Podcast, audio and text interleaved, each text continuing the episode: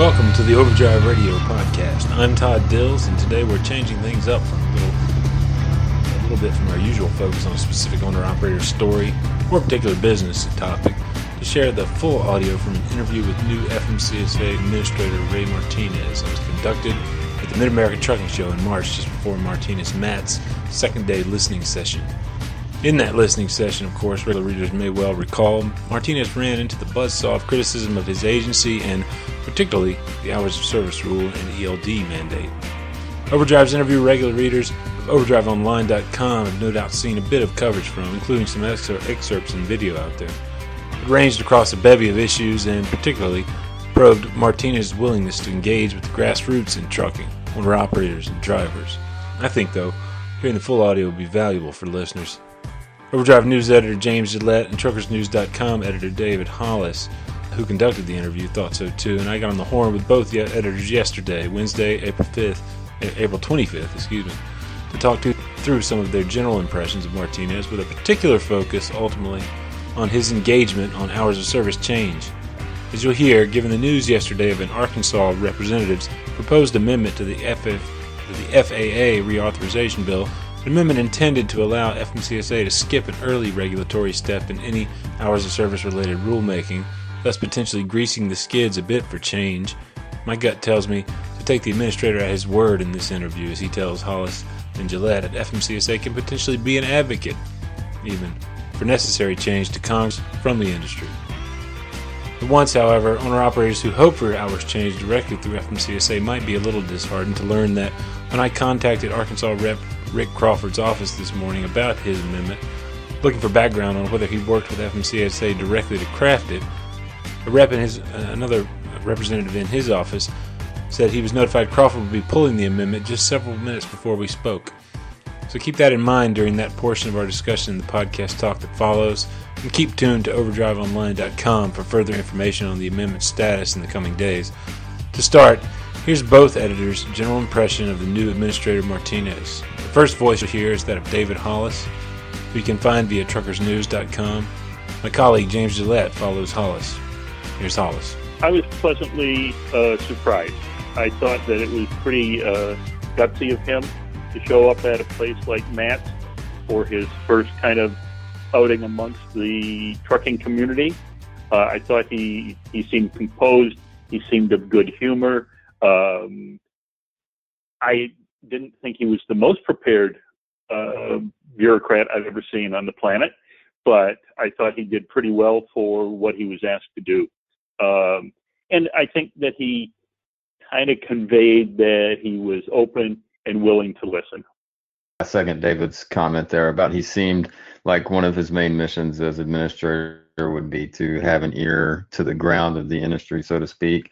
Um, he didn't seem overly arrogant about his role as a as a a top bureaucrat uh, in the executive branch.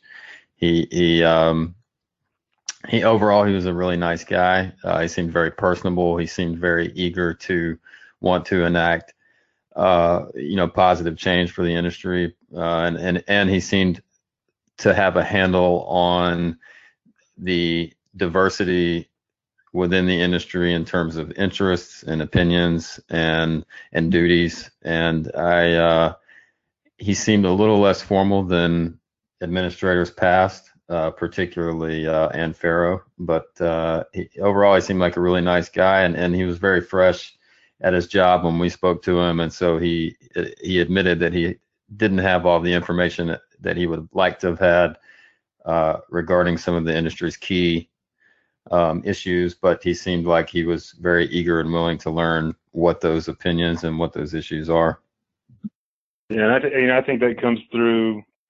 Um, you know, when I was listening back through uh, the full conversation that you guys had with him, uh, and you know, it, I, I, do hear something from him though that uh, that we have, uh, of course, heard before, um, and particularly uh, when Anne Ferro came in uh, early on about the sort of willingness to listen uh, and uh, you know to sort of hear uh, hear the you know the, the, the real concerns from from not only established associations but uh, sort of grassroots groups and uh, you know, individual uh, industry participants, uh, owner operators and drivers out there. Uh, large number, of course, being being them in the trucking industry. And I wonder, I wonder what do you guys think about, um, you know, the uh, the sort of genuine uh, nature of that, or, or not so genuine, coming from Martinez at this point. I know he's been in, it's been very very short time in, in office, but you have, in my view, uh, I'll, I'll, go ahead and put this out there, and maybe uh, maybe you guys can agree or disagree. In my view, there there does seem to be a little bit of a difference uh, here uh, than in years past because we're we're seeing uh, we come to it at a, at a unique time. I guess you, you you've got uh, grassroots voices uh, louder than um, they've really ever been in my time in trucking as a result of the ELD mandate, in particular uh, on the on the owner operator side and, among a lot of company drivers as well. Um, but it, I have I have at least seen you know uh, something of a of a new willingness uh, over the past uh, couple of months here uh, for uh, regulators at their offices in D.C. to take meetings with with drivers who show up and and you know it does seem there's something a little different there well, personally, I think that he he may he may be, you know, he may look back and, and say to himself, "Be careful what you wish for," uh, because he comes in at a very very uh, interesting time in the industry where you have such diverse uh, voices.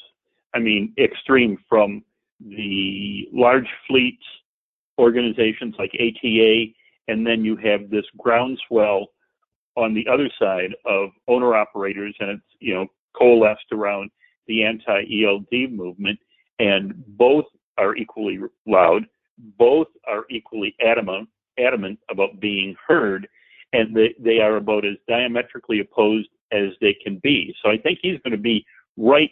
If anybody's going to be in the middle of that conversation, it's going to be him.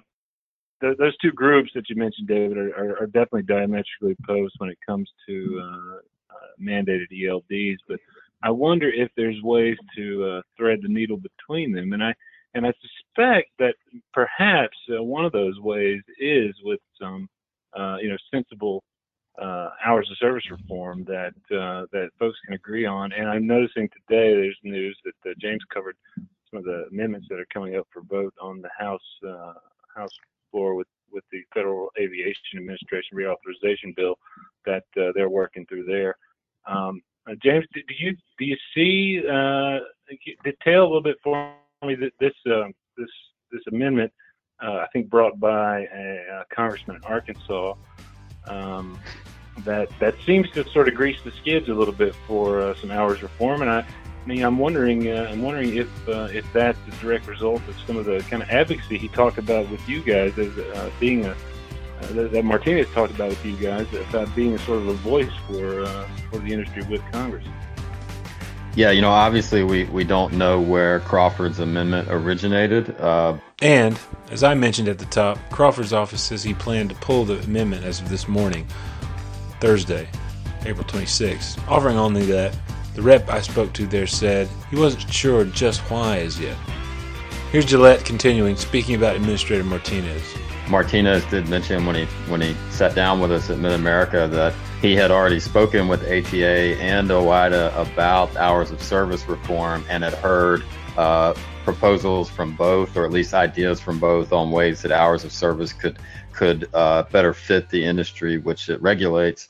Uh, and so, as far as low hanging fruit is concerned, in trying to garner as much industry support from a regulatory body as as as he could, I, I, think hours of service would be a good place to start working in terms of uh, regulatory reforms because uh, it's it's while while uh, fleets, big fleets, and and owner operators may disagree on uh, the electronic logging device mandate, they do have uh, some sort of agreement that hours of service reforms need to happen, uh, that they're that the current hours of service rule is a little long in the tooth, particularly in its its ability to accommodate the diverse schedules of truck drivers and fleets.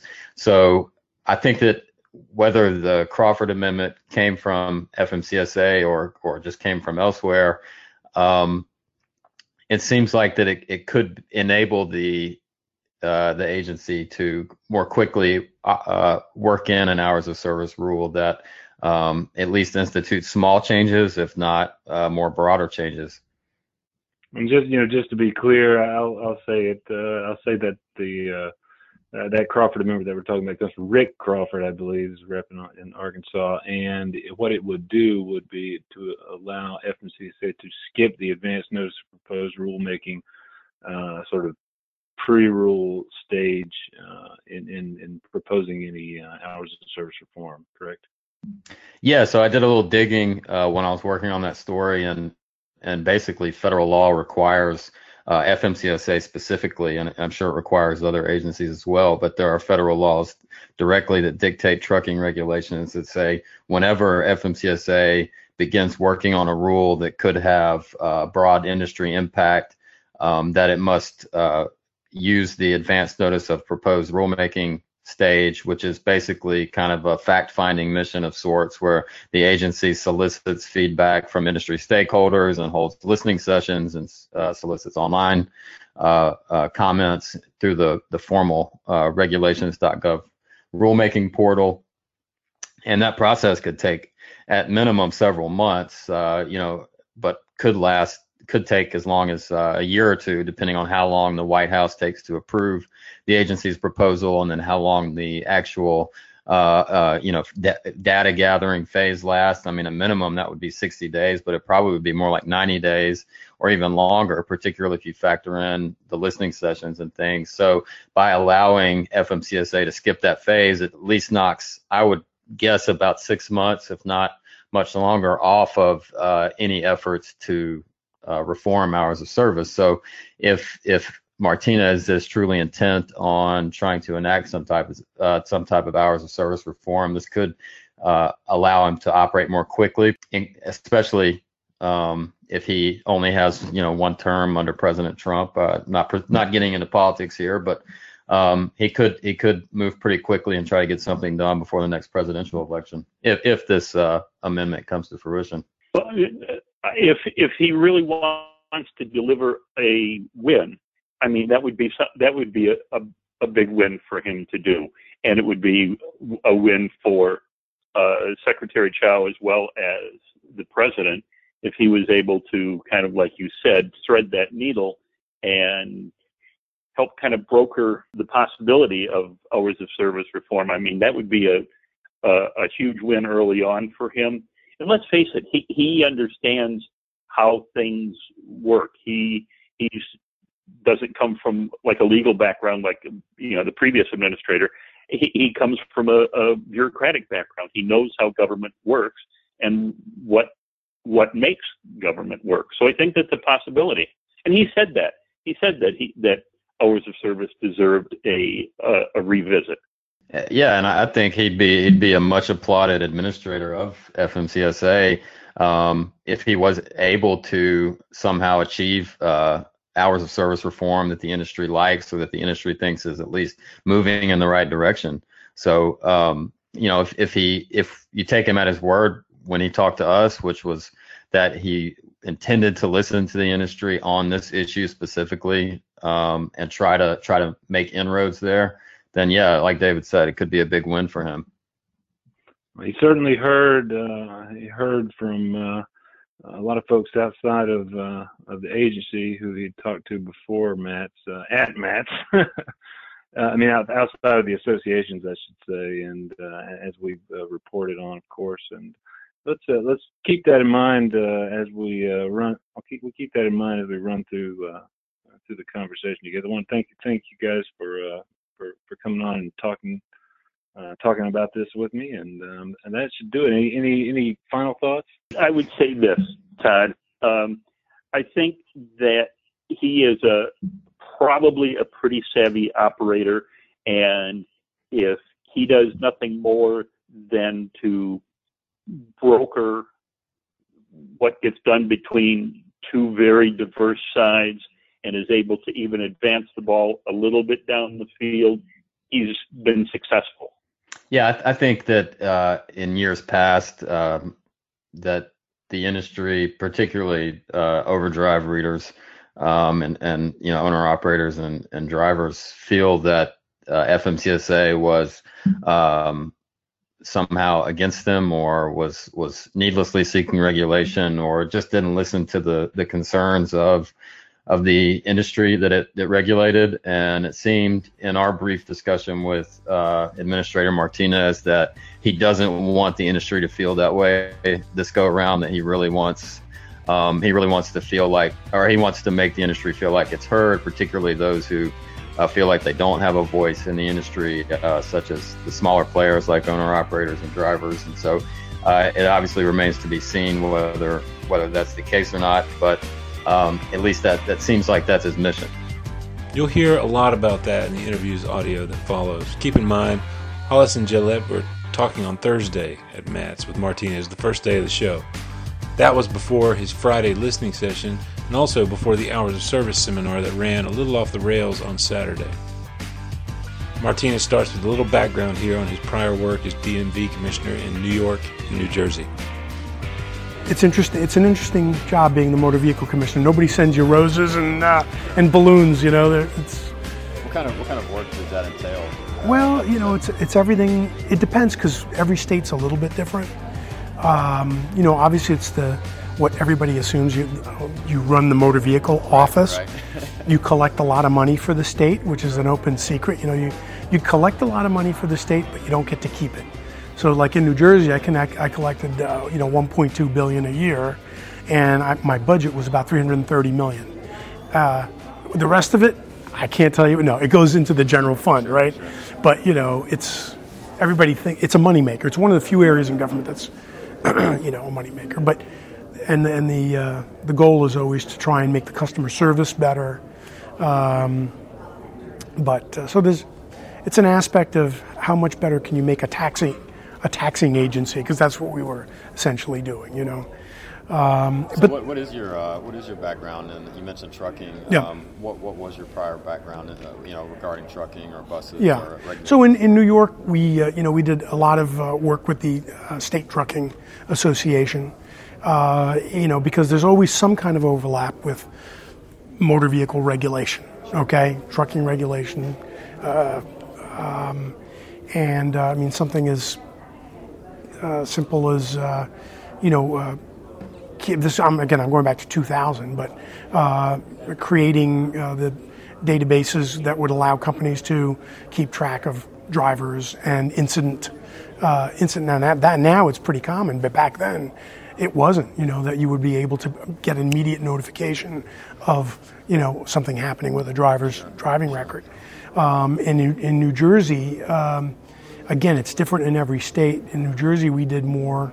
We work with the State Trucking Association, but also with the busing, the bus side, because our folks did um, the road, uh, the inspections uh, on, um, you know, when they drop off their passengers, and um, so it's it's an interesting area. You know, it's not uh, not probably not as close as the DOT side or the state police side, but um, uh, enough exposure to to uh, to know about it and uh, and built up a good reputation with with both of the um, in both states because uh, you know my door was always open. I tried to just come on in. Let's talk about whatever your issue is. You know. um, so well, on that on that topic, um, what kind of you know with an open door, what kind of issues do you think truck drivers and state associations and national associations are going to right. deliver to your front door? Well, I'll tell you what. In just, I've only been on the job for four weeks, and obviously, you know, we've we've got a big issue with ELDs, uh, particularly with the ag. Uh, the ag community has been particularly vocal, and this is one of those situations where that's part of the job is making sure that the door is open. Come on in. Let's hear what you have to say, and and understanding that there are specific issues to specific areas in the trucking industry. So that's why I could say that, you know, there is, it's tough to say that there's unanimity of opinion, even in the industry, right, uh, on something like ELDs. I was with a company the other day that has been using them since the 2000s, right? Um, and it's part of their business practice. They have no issues. Um, that's not to say that they want any further government intervention or intrusion into the way they run the, their business. Uh, but a lot of uh, issues with regard to uh, that I'm still getting with regard to hours of service, which is the underlying driver here, I think. Um, and I think it's something that we want to talk about. Uh, for a lot, of, uh, what I've seen is that people beat around the bush, but why not have the conversation? Um, you, you, see under your direction the agency um, taking action on truly evaluating hours of service regulations and whether they're a good fit for the industry, particularly one as diverse as trucking. Um, I know you've only been on the job a month, yeah. and so maybe haven't had a, a, a much time to Full. examine that. But um, right. you know, there is the, the, split sleeper berth study in the works. I mean, do you right. see any, any reforms of hours of service under your watch? Um, I think what you're going to get, what you're going to hear from us, is that we are really interested in what uh, what the industry has to say and I've had conversations with um, OOIDA and the ATA. Uh, I, I, see this being here at MATS, and it's my first MATS. I'm really excited to be here uh, to actually hear from folks, more grassroots uh, in the industry, and to have a conversation. Now, number one, we're gonna we're gonna bring our experts uh, to say push out information to maybe dispel some of the miscommunication that's been out there on, on a, a variety of issues.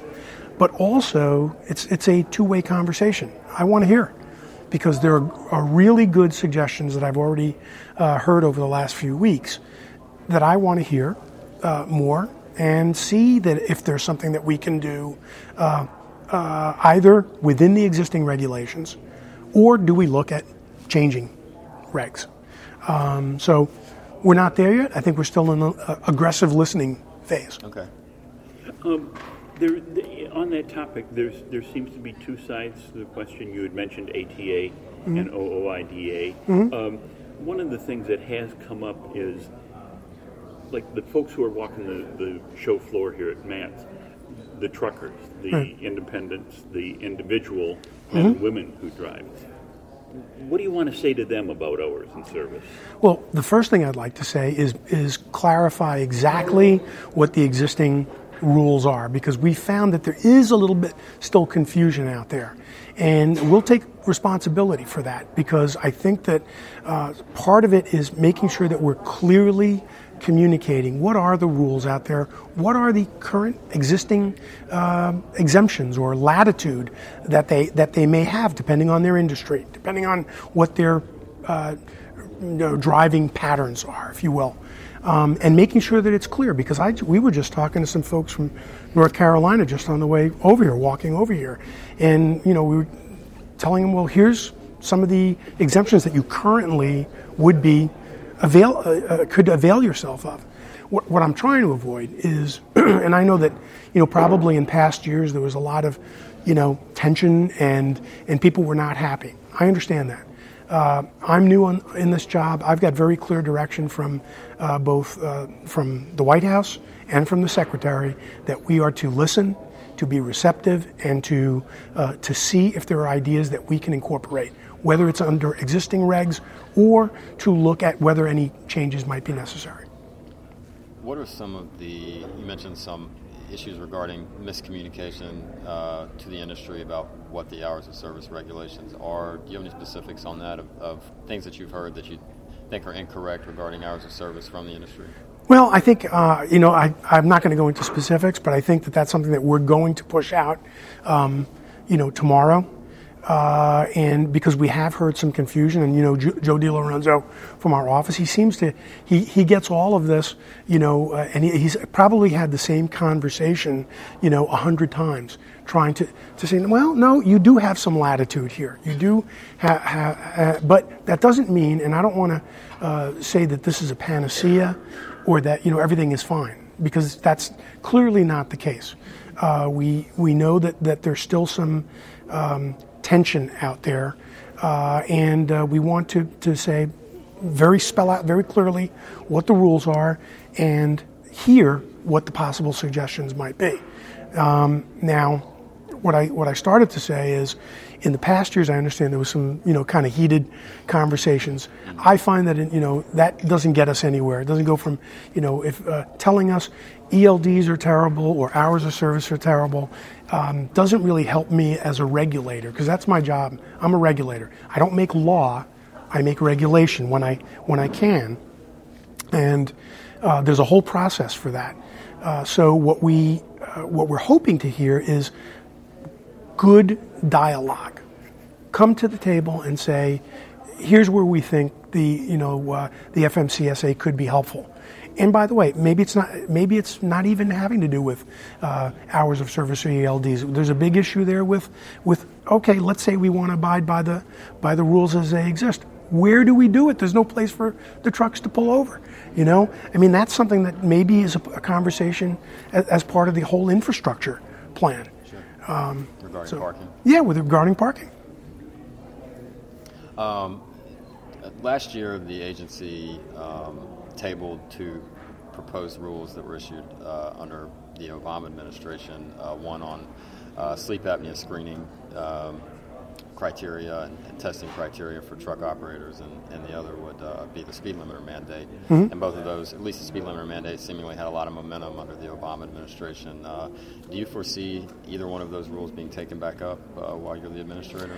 Um, it's difficult to say with with four weeks on the job. I can tell you that I have not, in the four weeks I've been here, I have not met on those specific issues. I know it was a hot topic, uh, and there was a, there was some blowback uh, uh, on the issue. Um, I think that uh, both uh, the FMCSA and the Federal Railroad Administration obviously are concerned about any health issues that would impact on operators' ability to safely operate, um, whether it's fatigue or whether it's a medical condition. Uh, and I think that you know that that uh, is always going to be a concern. But um, I do, uh, I'm, I'm, frankly not, I have not been briefed yet on that, and whether there's there's yet another review sure. coming up. Now, on the topic of regulations, I know that the president said it was a two for one thing. Yeah. You're going to do one, you got to take away two. Right. Um, are there any regulations now that are kind of in the poised in the pipeline, let's say, that you want to move forward, but you've got to look at the two to toss out? Well, anything um, on the on that? First of all, that is a very real uh, directive from the White House. I can tell you that it's reached it reaches every one of our modes at uh, uh, at DOT, and it's an active. Uh, just even coming over here today, we there is a committee comprised of all of the uh, modes within DOT that is uh, specifically targeted to taking up where can we look at regulations that need either elimination or change. And certainly, before you start talking about new regs, let's talk about some of the old regs that uh, that uh, that either need to be jettisoned or or, or updated. Um, and this is an opportunity, being here at MATS, where that's exactly what we're going to be talking about. You know, if the if the industry comes and says, you know, we don't understand.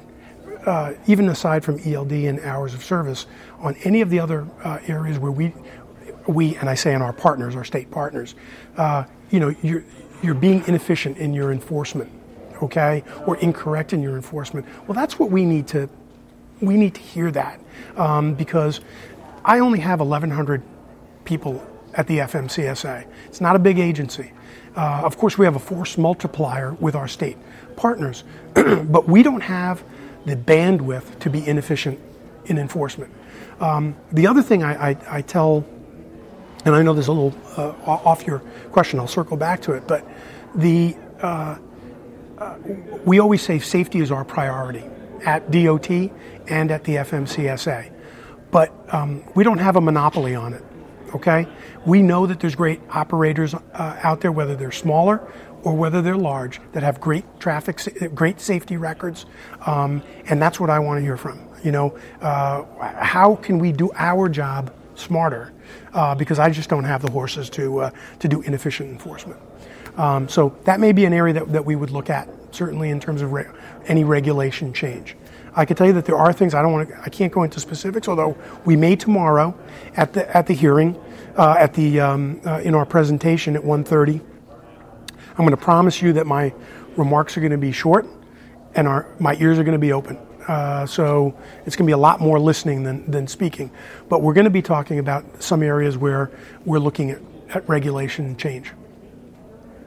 Um, I've got a two part question. Uh, one, um, why do you see yourself as a good fit to lead the federal government's uh, trucking and bus regulatory body? And, mm-hmm. and the second is, um, what can we expect as far as direction of the agency with you at the helm? Uh, so, uh, in my background that's relevant to this uh, position is I, I, did serve as the uh, motor vehicle commissioner and head of highway traffic safety in the state of New York, um, and also uh, uh, as commissioner of motor vehicles in the state of New Jersey.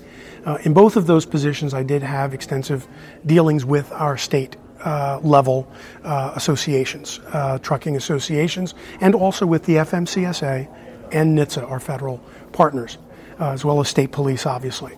Um, what I, I, learned a lot in both areas. I got a thick skin because the motor vehicle commissioner doesn't get a lot of love out there, and I I, uh, I think some of that translates to being to working at the FMCSA. It's not an easy position, but it is one that you have to approach uh, with with open ears and and let the associations that we deal with, but also the folks that are in the industry, whether they are members of the associations or not, that we are actually listening.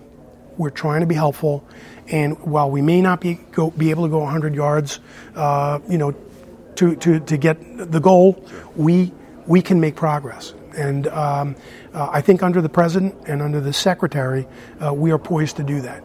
I'm also hoping that we can have some uh, conversations about infrastructure because you know now we're that's that's kind of the front burner issue and and see how the industry might uh, have some input on, on that. Okay. Was, your focus is safety. How mm-hmm. important is the infrastructure to safety when you when you have drivers who say they have to park on the ramps or the side of the road because they run out of hours? How do you kind of balance those two things, and what role does infrastructure play in that? Right. Uh, well, first of all, the uh, I think the president's made clear, and the secretary always starts her remarks by saying, "Safety is our primary mission for all of our modes," because the the public that uh, that is out there, whether they're taking they're on a uh, ship, whether they're on a train, whether they're on a plane, or uh, they're sharing the road with with uh, trucks and buses uh, they expect that somebody is doing this job about monitoring safety. They don't know who it is, a lot of people, and I'll tell you, I had to explain to my family that I was, I was said, I'm going to the FMCSA, and they were like, what? what is that? That's okay, I understand, I, because it's the end, I've, I've, dealt with them for so many years. But um, it's, it is because the public expects that somebody's doing that job. That's our job. Um, and uh, I, uh, it is uh, when it comes to infrastructure, we have a unique opportunity here to uh, anywhere you live in the United States, you see the effect of delayed um, uh, maintenance, delayed improvements on infrastructure. I come from an urban area in New York and in uh, and uh, and in New Jersey, and literally roads are crumbling, uh, and uh, that needs to be addressed. The president has specifically mentioned um, uh, that this infrastructure plan needs to focus in as well on rural America, and that I think directly speaks to uh, to trucking. Okay, uh, what what condition are the roads in? Uh, are there places for truck drivers to to rest? If we're going to tell them they got to rest, where can they safely do that? Um, what are the, uh, you know, we are also in changing times, right? I don't have to tell you with the whole discussion about automated vehicles and all that. Um, that's people get all excited that there's going to be, you know, self-driving everything. I get excited about the the the steps that are involved. I'm not worried about self-driving vehicles right now. I'm more interested in all the gradual improvements in automation that are helping truck drivers today, okay, that are making them safer, making their jobs easier and safer. Uh, and if it makes their jobs easier and safer, that means it makes it safer for everybody else that's sharing the road. So uh, I think that's all tied in to infrastructure. We'll see how it all plays out, but I can tell you that uh, the DOT is going to have a, a significant voice uh, in that. Not just the FMCSA, but obviously federal highway as well. I know that uh, equipment regulatory issues are mostly handled by NHTSA, not Mm-hmm. FMCSA. Um, but what, what role do you see the agency playing in the advancement and deployment of automated uh, vehicles, particularly trucks? And I will say this: uh, we uh, that that is a, there is a bit of a misconception out there. NHTSA is certainly uh, has a primary role, uh, but um, all of the modes are engaged in this conversation, and FMCSA is directly involved in this. And as I, it, again, it is not just because of the idea of fully automated vehicles; it's to to have conversations about what is happening on a gradual basis um, uh, in terms of the development of technology that are making trucks safer. Um, and yes, there is that the conversation about fully automated uh, trucks. I've seen them. It's it's fascinating uh, to see. Um, I think we're a ways away yet, um, but as a government agency, I don't have to tell anybody that's listening uh, or that's here attending MATS that government sometimes moves uh, a lot slower than industry. That's not a, a, a that's not an earth-shattering news to anybody. We don't have that luxury right now because technology is moving so fast that we have to be focused on to know what's happening and to be prepared to to move with that. So one of the things that we've been directed to do is to review all of the regulations uh, that we have and say how would we what would we have to do should uh, these grades of, of automation uh, come in the next three years, four years, 10 years. What, at least look at it so that we're not caught flat footed. How are you going to figure out if you're successful in your new position? What's it going to look like when, you know, when we, the three of us sit down again here a year from now at MATS? So- what's going to have, have happen? Uh, the first thing, uh, and I, you know, I do know some of the former um, uh, FMCSA administrators. Anne Ferro is a good friend of mine. John Hill, uh, as well. And I don't mean to leave uh, anybody out, but you know, there's there's some that I had dealt with on on a regular basis. Um, one of the things that I brought to the table as a motor vehicle commissioner in both New York and New Jersey was to to be very aggressive about uh, having my door open and and having conversations that maybe haven't been had before. Um, uh, whether it's something like hours of service or making sure that everybody understands what ELDs and saying, look, it's the law, here's what we can do and here's what we can't do. But I would look back in a year uh, and say, if, if, if the people in this industry say, he's listening to us, he's receptive, he's trying to make changes that are uh, that are effective. And I don't, as I said, I don't expect to. Maybe I won't get a touchdown in the first year, but I'd like to really move the ball forward down down the field. Um, and I, I'd like to be able to come back to MATS next year and have people say, we we we see a change. We see that your field officers are being more receptive. They understand that industry is not the enemy. That the approach from FMCSA is not all punitive. A lot of it needs to be outreach and education rather than writing violations. Uh, I think that helps everybody because the ultimate goal is safety, improving safety, and as I said before, uh, it's our top priority, but it's not a monopoly. Okay, and I think that industry shares shares that the good actors. And I'll, I'll say this also: uh, I'm a believer in associations.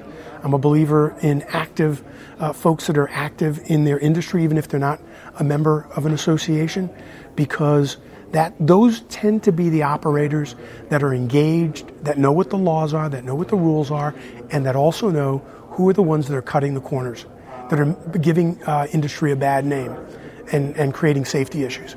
Uh, so, uh, you know, if in a year I can come back here and, and people say, uh, you know, Ray's been he's been to multiple states, he's he's talking to grassroots, uh, and and he's changing the posture of the agency, then I'll feel that, that we, we've made some progress.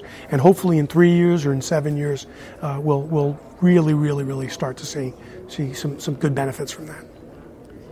Speaking of, uh, you mentioned the, you know, sort of the bad actors in the industry that uh, create safety issues. Um, you know, the, the compliance safety accountability program was sort of scaled back a little bit by Congress a couple years ago due to some underlying uh, concerns over quality of data, right. Computation, and that type of thing.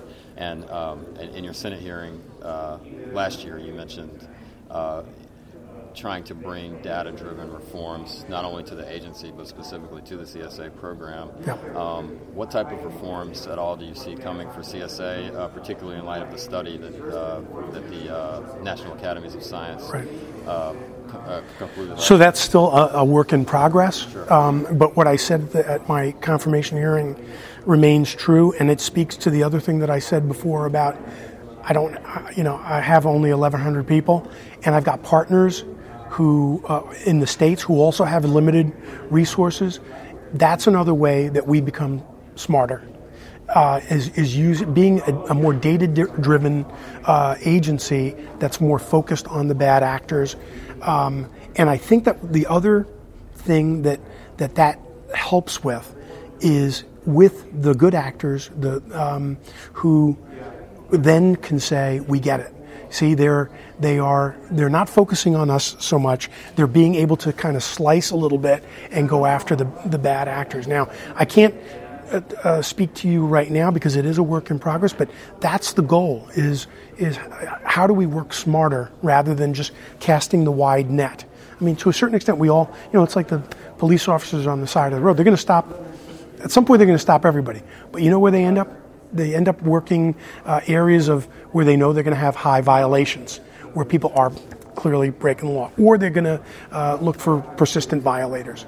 Um, and that's the type of thing that, that we would want to focus in on. Okay, so no specifics as far as, you know, because that was the whole intent of CSA was right. try to use data to weed out bad actors. And, and, and But it's, that's a work in progress. I'm, we're, not, we're just not ready to, to, to, to, talk about that yet, but we can talk about that tomorrow. Okay. Uh, you know, with a, a little bit more uh, more depth about you know where where we're going. We just don't have a fully that cake's not fully fully baked yet, but we're still moving in that direction for for a lot of different reasons. I think it, you know, again, it's for for, for our benefit, but I, with regard to the industry, I think uh, it helps build our credibility with the industry if that's the way we're working. Because if you're looking at data and everybody agrees on the data, then you can move to the next step of, you know, yeah, we, we get it.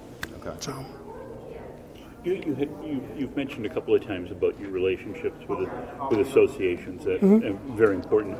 How do you how do you take that down to the next level to the folks who may not be in an association? The, right. All the small uh, organizations, the small companies, the individual owner operators. Sure. How do you get that message, and how do you connect with them? Well, I'll tell you um, one of the things that, uh, first of all, some of them, even if they're not members of associations, when they feel put upon, they figure out the phone number for their congressman or their senator. So I, I get it. And I've got a list of, of, of congressmen and sen- congressmen uh, and women and senators uh, that uh, I am speaking, have spoken with, and will be speaking with in the coming weeks, just to let them know what, what we're doing. Um, but as I said, I am a believer in associations because I can't I don't have the ability to speak to every truck driver and every uh, owner operator or every owner of a business out there. Um, it, it's just not possible. Um, but uh, I do tell our our folks in the field that they need to reach out through whatever avenues they can, and that means through state associations and getting the word out to you know, through whatever uh, communications means. Because sometimes we think if we, the government, you know, if they put out a press release, well, we put out a press release. Didn't everybody read it? Well, that's not true. If you, if sometimes if you, if you pick up, put out the press release, do an education forum, partner with a state association, uh, uh, whether it's you know uh, a state asso- trucking association or the, the, the other groups, whether it's the, the, the livestock haulers, you know, a subgroup, and and really get out there. And I've had some meetings uh, in that regard. And boy, I tell you what, in four weeks, I've learned a lot about some of the very specific areas, uh, subgroups uh, in trucking that are that uh, uh, there's going to be an interesting couple of years for me, and I'm looking forward to it. You know, because uh, listen, at the end of the day.